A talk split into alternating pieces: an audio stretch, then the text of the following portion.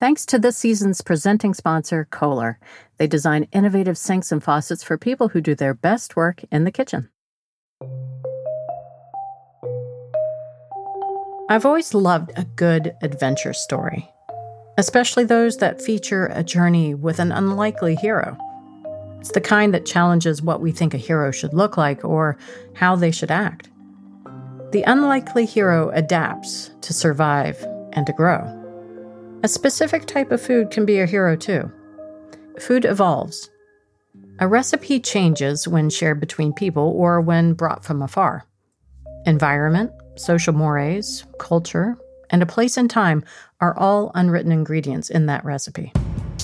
In today's episode, we take a look at one such unlikely hero a spring roll, the nem.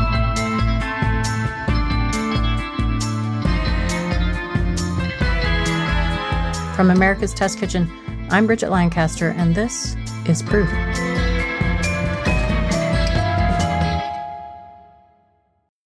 Hey, Proof listeners, it's Bridget, and I want to tell you about something I think you're going to love.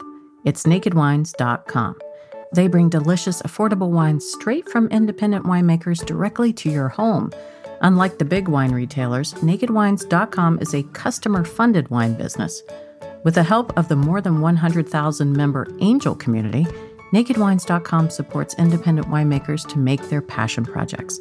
And you can become an angel too with a monthly membership so you can support independent winemakers and get access to delicious exclusive wines in return. Go to nakedwines.com slash proof for $50 off your first order.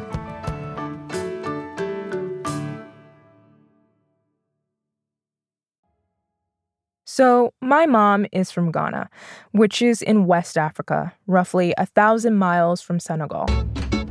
This is reporter Christina Djossa. And so that's where this story really started for me. Sometimes I'll try to get a good meal at a local West African restaurant, and there are a lot of them nearby in New York City. And if you walk into almost any Senegalese restaurant in New York, under the appetizer section, you'll find a spring roll, or nem. And a nem is a Vietnamese spring roll, right? It's fried with vermicelli noodles and meat and vegetables inside. And nems have been popular in the US at Vietnamese restaurants for decades, but here they are in a West African restaurant. So, over the years, I started to wonder about the history of how Vietnamese spring rolls got on the menus of Senegalese restaurants in New York City. And that's what this story is about. And turns out it's a pretty heroic journey. And what I'd come to learn is that these Vietnamese turned Senegalese nems are almost a tangible record keeper for the Senegalese people over the last century. Well, let's get into it. So, this brings us to the first stage of our journey. Chapter 1 Meet the Nem.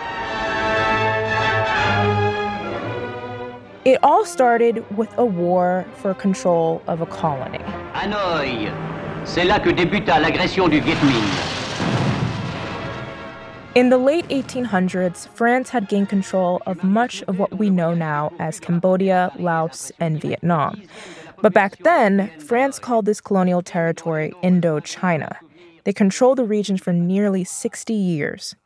Oppressive colonial rule took a toll. People were forced to work on rubber plantations or in mines. They were divided into peasant or landlord class. And most of the native people were excluded from trade and business. The region changed hands a few times. During World War II, Japan took control of Indochina, and then it went back to French control shortly after Japan's surrender in the summer of 1945. After the war, many Vietnamese people, they had had enough. They were not interested in being controlled by France, Japan, or any foreign power anymore. They just wanted freedom. A nationalist resistance movement formed. It was called the League for Independence of Vietnam, better known as the Viet Minh. The Viet Minh led rebellions against colonial forces throughout the 1940s. The First Indochina War began in 1946. Viet Minh soldiers attacked French military posts and homes in Hanoi. At first, the war was just between France and the Viet Minh, but once the Chinese government began assisting the Viet Minh in 1949, the French realized this war was going to be a lot longer and more complicated than they had hoped. So they turned to the United States, who saw the rise of communism in China as a potential threat, and so they backed France with weapons. But weapons are only useful if you have soldiers to wield them, and the French army had a shortage of men. So the French government conscripted troops from its African colonies, places like Mali, Guinea, Morocco, and Senegal. The First Indochina War lasted eight years. And during that eight year period, thousands of Senegalese soldiers were deployed to Saigon in the south of Vietnam. And when they weren't on duty, they explored cities near their postings, places like Saigon, Hanoi, and Haiphong. There, they did what a lot of young people do went to restaurants, nightclubs, and dance halls. They practiced their Vietnamese, made friends with locals, and met Vietnamese women. By the 1940s and 50s, hundreds of Vietnamese women had married some of these Senegalese soldiers. So, the Senegalese soldiers began to make a home for themselves in Vietnam. They started families, settled in, they got accustomed to the local cuisine. Like nems. Nems are these little fried spring rolls, and they're typically made with rice paper, vermicelli, a protein like shrimp or pork, or both, and lots of fresh herbs. But there are regional differences. In southern Vietnam, these fried rolls are actually called chả giò. In the north, they're called nem rán, and the Senegalese soldiers loved them. But things weren't all easy. The French colonizers wouldn't recognize many of these interracial marriages, and a large part of the Vietnamese community weren't too thrilled about them either. Keep in mind, the Viet Minh resistance was very active in local communities. And the Senegalese soldiers were envoys for French colonial oppressors. So these marriages effectively isolated many of these families from the larger Vietnamese community. In 1954, eight years after the war started, the Viet Minh finally defeated the French after a nearly two month battle at Dien Bien Phu. After the French were decisively beat, the Soviet Union, the United States, France, the United Kingdom, China, and the Viet Minh met in Switzerland, a meeting that would be called the Geneva Conference, to discuss how to end the conflict and reunify Vietnam. As part of the agreement, the French were required to withdraw from Vietnam within 300 days. That meant these Viet Senegalese families had to either leave Vietnam together, since the Senegalese fathers and the children were considered French, or split up. So, now officially no longer welcome in their country, dozens of Viet Senegalese families left Saigon and set off to start new lives in Dakar, Senegal. And along with all those families who would travel the seas to their new homes in Senegal, so also traveled their food. Chapter 2 The Nem goes to Senegal. Bon, pour faire des nems, c'est pas du tout difficile. Eh, this is General Jean Gomis.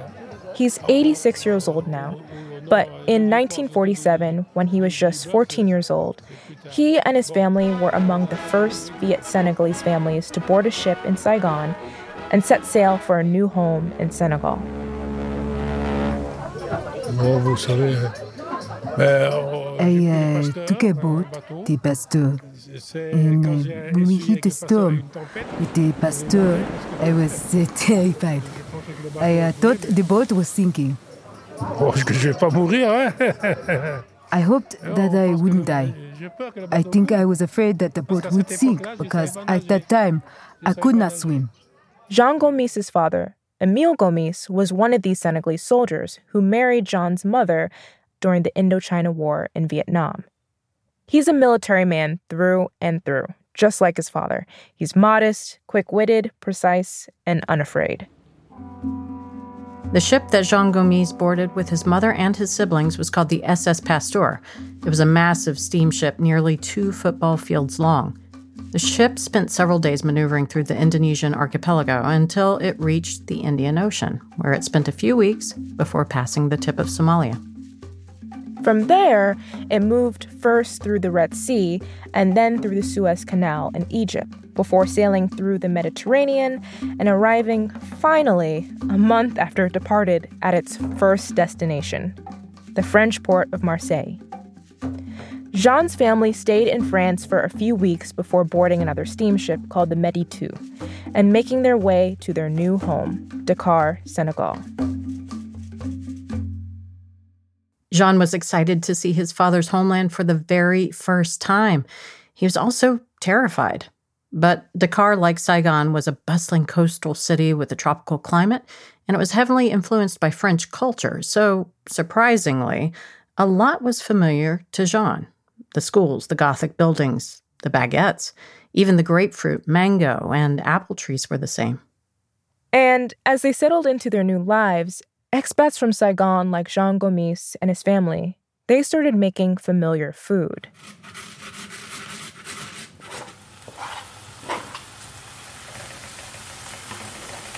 In uh, Vietnamese families, even Senegalese family, when the father is not around, the child stay behind with the mother.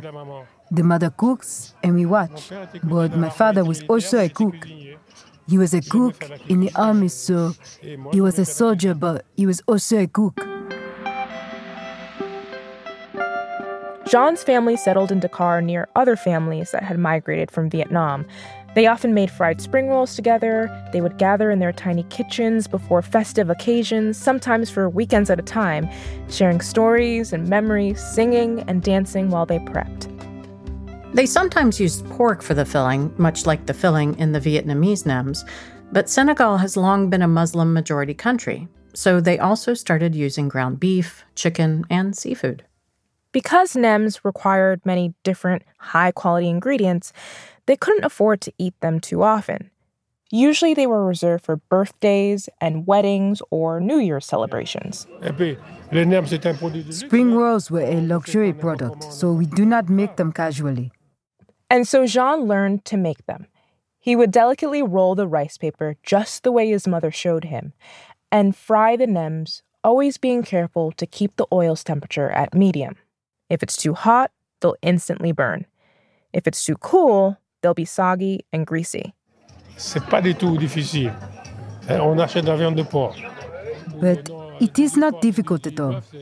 You buy the pork or beef, you buy veggies, you buy um, the wrappers. Comment ça s'appelle Des galettes. On fait hacher la viande de porc. On met des crevettes. Alors plus on est riche, davantage on met des crevettes. Plus on and you grind the pork. You add shrimp. The more money you have, the more shrimp you add. If you are poor, you add less. And NEMS help families, especially Vietnamese women, survive and adapt in Senegalese society. Because integration didn't come easy. Upon their arrival in Senegal, the Vietnamese wives of the Senegalese soldiers were not seen as legitimate in the eyes of their in laws. At the time, Senegalese marriages were arranged by the male heads of the household. So many Senegalese soldiers felt the pressure from their parents to leave their Vietnamese wives for Senegalese women. Some soldiers did, and others married additional wives. All of this came as a shock to Vietnamese women who later learned that their husbands weren't cheating on them, but were involved in socially accepted polygamous marriages. It was a cultural norm that was unfamiliar to them. On top of challenges with in laws and in marriages, there were money issues. Families sometimes had upwards of six, seven, or eight children. And that's a lot of kids to feed on a soldier's limited salary. And parents of soldiers often believed that they had first rights over their sons' pensions, leaving the Vietnamese wives penniless. But making and selling them as street vendors gave them financial independence. Attracting new patrons to this foreign cuisine was likely a challenge. The ongoing tensions between the blended and extended families made making connections very difficult. The Vietnamese women were effectively isolated from the larger communities, and for a long time, so were the foods that they prepared. But once they started selling NEMS on the street, customers were hooked. As word got out about NEMS, customers kept coming which meant these Vietnamese women soon found other places to sell and share their spring rolls. Over time, they made some money, gained some independence, and integrated more and more with Senegalese community. And the next generations followed suit. And as Jean Gomis grew up, he kept carefully practicing his nem making. He eventually developed his own signature nem. They were filled with shrimp, pork, crab, vermicelli, and mushrooms. He began teaching other members of the community how to do the same. He invited friends and family over for parties. He prepared elaborate meals, overflowing with nems. And here is where we see the nem really making a home for itself in Senegal. Jean Gomis and his nem parties became legend both in and outside of the Viet Senegalese community in Dakar. After the break, the next chapter of the NEM's journey. If there's one thing Kohler knows, it's innovative sink design. So that got me wondering do my colleagues at America's Test Kitchen know how to fill in the blank? Hello. Hey, Caroline, it's Bridget. I need you to finish a sentence for me. Okay. Everything but the. Everything but the. Hmm. Um. Cat dragged in. Old fish in the freezer. The peanut butter. Everything but the kitchen sink. For everything, including the kitchen sink, there's Kohler. Take, for example, Kohler's Whitehaven apron front sink. It's a farmhouse style sink made from enamel cast iron, which means it's stain resistant. Plus, it resists chipping, cracking, and burning. So your sink will look beautiful and will perform beautifully for years. Learn more at Kohler.com.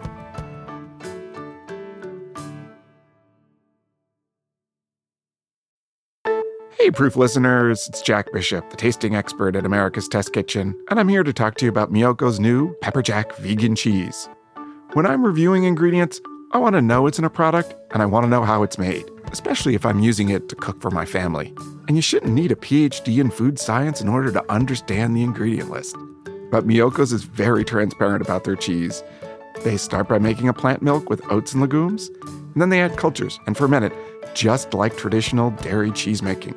Then they finish it off with organic chilies for that quintessential pepper jack bite. So what you end up with is a complex cheese flavor and a classic melty texture without any of the dairy. And you can read the label. Miyoko's pepper jack cheese is good for the planet and good for you. Learn more at miyokos.com. That's M I Y O K O S.com.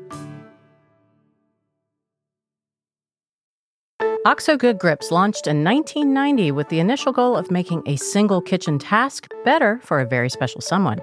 OXO Vice President of Global Brand Strategy and Marketing, Karen Schnellwar, tells us the story. Our founder, Sam Farber, was with his wife, Betsy. She struggled with mild arthritis, and he watched her peel apples for an apple tart, and he watched her, like, have trouble with it, and thought, gosh, there's got to be a better way. 30 years later, OXO has created hundreds of products with its signature ergonomic grip, made for all different kinds of hands. It's really it's beautiful thing when you can include people and empower them. Like we're literally putting tools in people's hands. Learn more at oxo.com. That's oxo.com.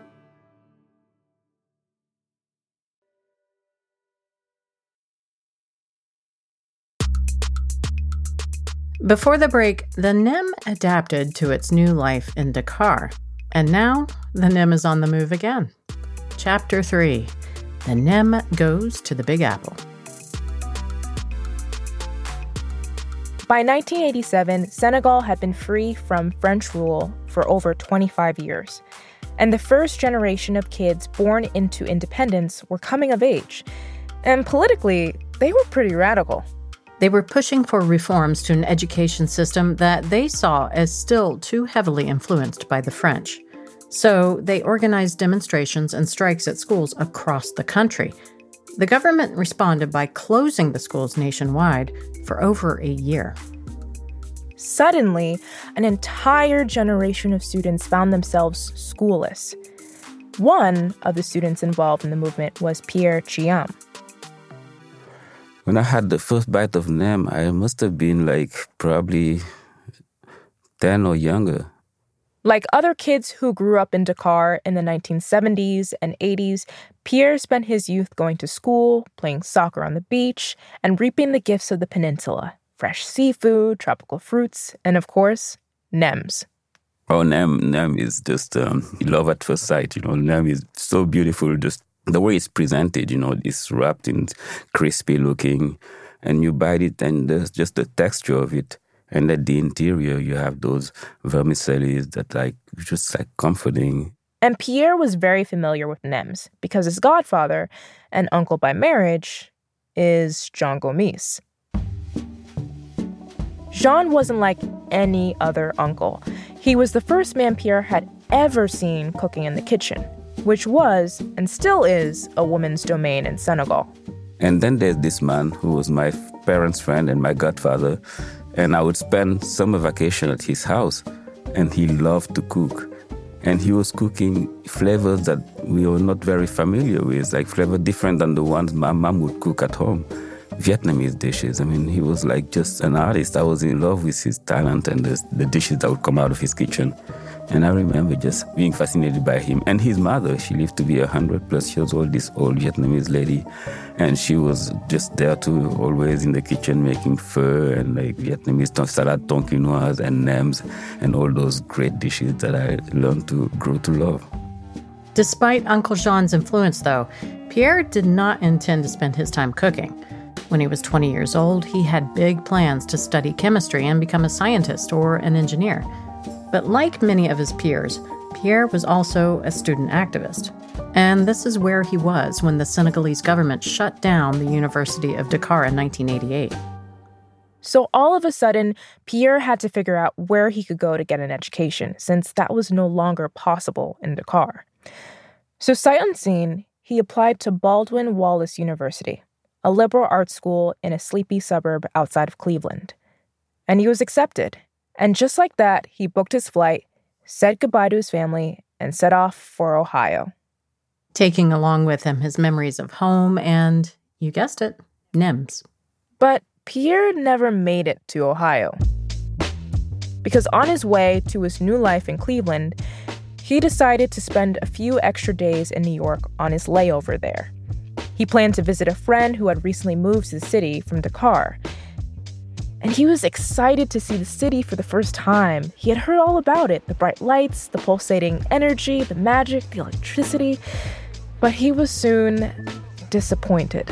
At the time, there was a crack epidemic in New York City. And my friend lived in a hotel in Times Square on 50th Street, you know. But Times Square was nothing like Times Square today. Nothing at all. It was, worse. it was like, you know, Dante's hell, you know, as you can imagine. Back then, Times Square was rough. Before it got cleaned up in the early 1990s, Times Square was a symbol of a city in decline. Subways and buildings were covered in graffiti. There were smutty adult theaters and peep shows on every corner. And on top of that, there was prostitution, drug abuse, high crime rates. Pierre had a front row seat for it all you'd see needles on the floor and like i mean like it was just awful i mean it was just really so scary really scary. I had no idea you know new york could be anything like this. So i imagine he was excited to get out of there and settle into a quiet ohio suburb. But then on his third day in the city pierre was robbed. The money he'd brought with him to start a new life $3,000, by the way, all gone before he even reached his destination. So he had to make a choice. Should he stay in New York or return to Senegal defeated? So he talked to his friend who told him that Garvin's in the West Village was hiring for a busboy. Because I had nothing, you know. So I had my return ticket and my passport. That's all I had. So I went there and uh, studied a busboy job, and uh, that's really when everything changed. Pierre was fascinated with the choreography of the inner workings of a restaurant. Night after night, he watched the waiters bring in orders to the kitchen, and the men in white chef coats turn those orders into elegant works of art. No matter how many times this happened, it was more magical each time. He started picking up extra shifts in the kitchen as a dishwasher on top of his busy busser schedule. And when he was off duty, he went to a library to borrow Julia Child cookbooks and read them again and again. By sheer luck, the chef at the restaurant loved Pierre and his cool demeanor, and loved even more that Pierre spoke French, just like him. So the chef started to groom Pierre, helped him develop skills in the kitchen, and Pierre worked his way up the ladder. He started off peeling and cutting vegetables. Then he got promoted to the salad station. Then he was promoted again. He became garde manger. That's the person who runs the cold station and pantry. And after that, he finally got a chance to cook on the grill. Weeks in New York turned to years. Pierre found himself settled in this new life in New York that he had accidentally created for himself. He had given up his original dream of becoming an engineer, but he used his knowledge of chemistry in his cooking. That West Village kitchen became his laboratory. For over a decade, Pierre would work in restaurant kitchens, cooking at an Italian restaurant, a French bistro, a Southeast Asian joint, all the while longing for food from home. I was like, why isn't there any African food, especially here in New York City, when it's like the food capital of the world? Pierre wanted to see Senegalese food elevated to a more global cuisine, the kind that Americans of all backgrounds eat. And soon he got an opportunity to make that happen. So gradually, I started to connect with my mom, getting recipes from my mom over the phone, writing it down, bringing it to the restaurant. Pierre began preparing Senegalese food for his coworkers, first during the staff's pre service family meals. Then one day, the restaurant owner he worked for let him put West African food on the menu. The first day I had a special vegetable peanut sauce in the menu as a special. And coincidentally, that day, there was a Beth Landman. She was like a food critic at the time, New York Post, whatever.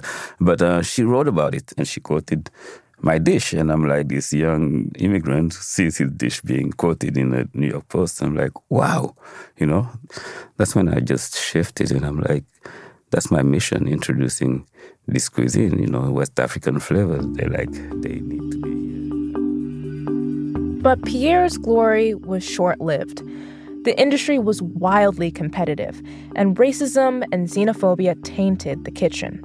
Sometimes you turn around and your sauce all of a sudden becomes extremely salty or extremely spicy. This wait, kind of wait, wait. Some pe- people sabotage. Oh boy, yes, it happened many times in kitchen. I'm sure many other cooks who hear this story right now can connect with it. That's a that's part of it. That's really part of it.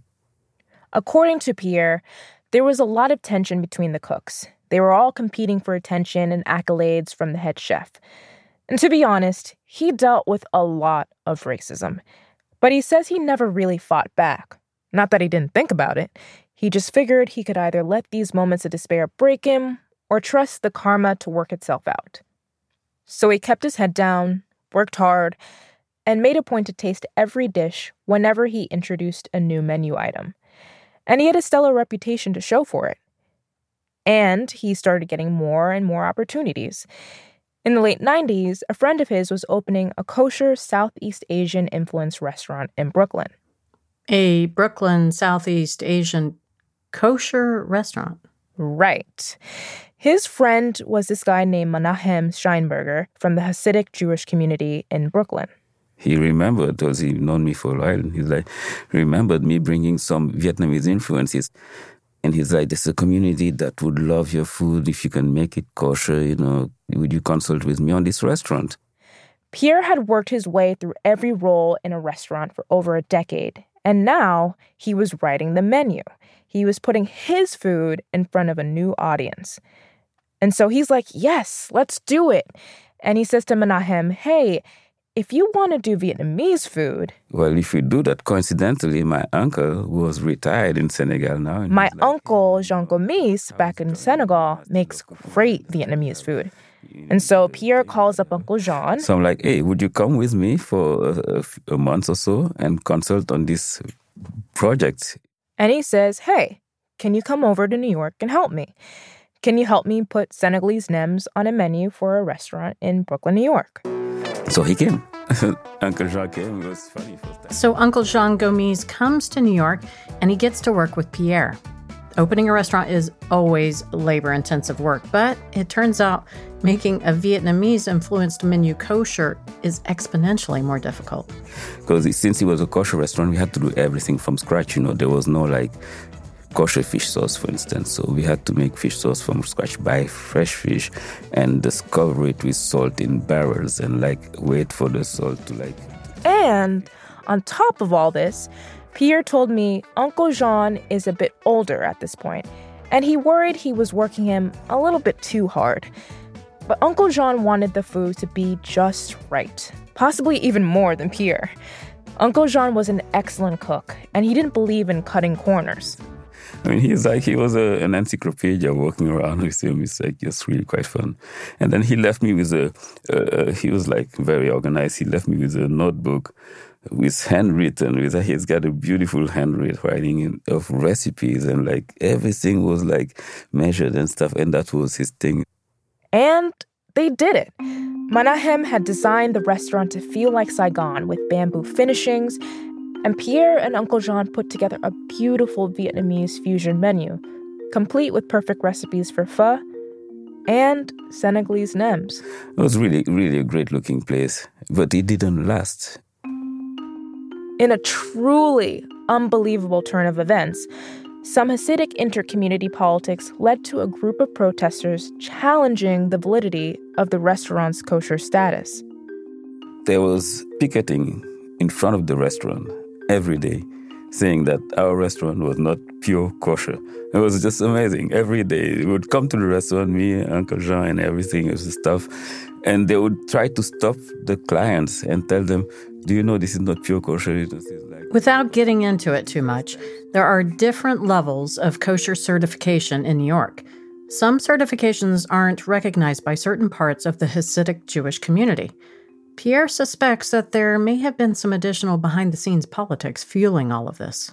But it was a great experience for the people who managed to come in and just uh, go through the, the, picketing. They were fine. They loved the food. The food was great. Mm. Uh, but uh, unfortunately, for some people, it wasn't pure kosher. It wasn't kosher. So, And the restaurant didn't survive.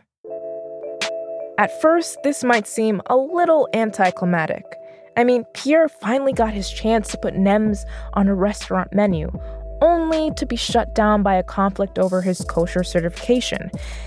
It was a disappointing setback, but it wasn't the end of the Nem story. It's been 30 years since Pierre Thiam arrived in New York. Eventually, he went on to open his restaurants, Yolele, and another, Le Grand Dakar, where Senegalese nems were front and center on the menu. He's written three cookbooks. In many ways, you could say that he's accomplished exactly what he set out to do put Senegalese food on the American food map. In the 90s, the combination of an economic downturn in Senegal and the allure of the new diversity visa program in the US drove thousands of new Senegalese migrants to start new lives in New York.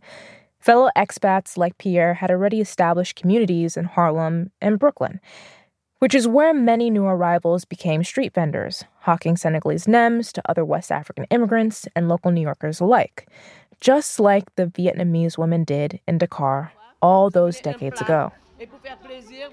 And so, after a journey of 70 years and thousands of miles, NEMS have found yet another home. What the NEM has become since it first arrived in Dakar is a completely different version of what it was in Saigon. And it's different from what it is today in New York, because ultimately, it's a representation of the stories of the people who carried it from place to place. But Petit Senegal in Harlem is changing. Brooklyn is definitely changing. The pressure of gentrification is knocking, and it's not certain how it will affect the Senegalese community. Younger generations are less and less connected to their past. Many young Senegalese people aren't learning Vietnamese like they used to. Some don't even know that NEMs are Vietnamese. So, who knows what the next chapter will be? Do you think that that lack of knowledge, that lack of connection to the history will affect NEM survival later on? Oh, no, no, no, NEM is here to stay. And that's the beautiful thing about food, you know. Food is, is uniting us, food is bringing us together. You know, if you go to Louisiana or New Orleans or, you know, South Carolina, North Carolina, you see our food and exactly with the same flavors, just with some environmental changes, but the same way we do it in Lagos or Dakar or Accra, you know. And you see it in Brazil, you see it in Ecuador, you see it in Colombia, you see it in Mexico. You know, it's like it's really amazing how our food survives, you know. And it's the same thing. Those people have been cut from their sources, from their roots, but the food stayed, and that's going to be the same with NEM. You know, NEM is going to stay. Thanks to Christina Djossa and Victoria Marin for reporting the story. If you want more information about this episode, well, we've put some stuff up on our website for you, and that's www.americastestkitchen.com slash proof. Go check it out. And if you like proof, then be sure to subscribe wherever you listen so you'll get new episodes as soon as they drop. And while you're there, why not leave us a rating or write us a review? It really helps other people find the show. Proof is hosted and produced by me, Bridget Lancaster. Our executive producer is Caitlin Kelleher. Sarah Joyner is our managing producer, associate producer, Caroline Rickert. Scoring, sound design, and mixing by Matt Boynton of Ultraviolet Audio. Brian Campbell of Signal Sounds composed our theme music. Additional music by Kyle Forrester and Jordan Pearson. Post production supervisor is Hen Margolis. Our production manager is Diane Knox. Fact checking by Kaya Williams. Jack Bishop is a freshly fried NEM and Chief Creative Officer of America's Test Kitchen. David Nussbaum is our CEO. Thanks again to our sponsors, Kohler, OXO, Miyoko's Creamery, and NakedWines.com. Proof is a production of America's Test Kitchen. Hey there! If you're listening to Proof, there's a pretty good chance that you may have a bit of a geeky streak in you. So, we've got another nerdy show to recommend. Science Diction is a new podcast from Science Friday and WNYC Studios. In each short episode of Science Diction, host Johanna Mayer digs into the origin of a single word or phrase, and she shows just how much science is baked into our everyday speech and conversation. Did you know that the word meme has more to do with evolutionary biology than the internet? Or that the word cobalt has mischief baked into its name. Hmm. You can find Science Diction on Stitcher or wherever you get your podcasts.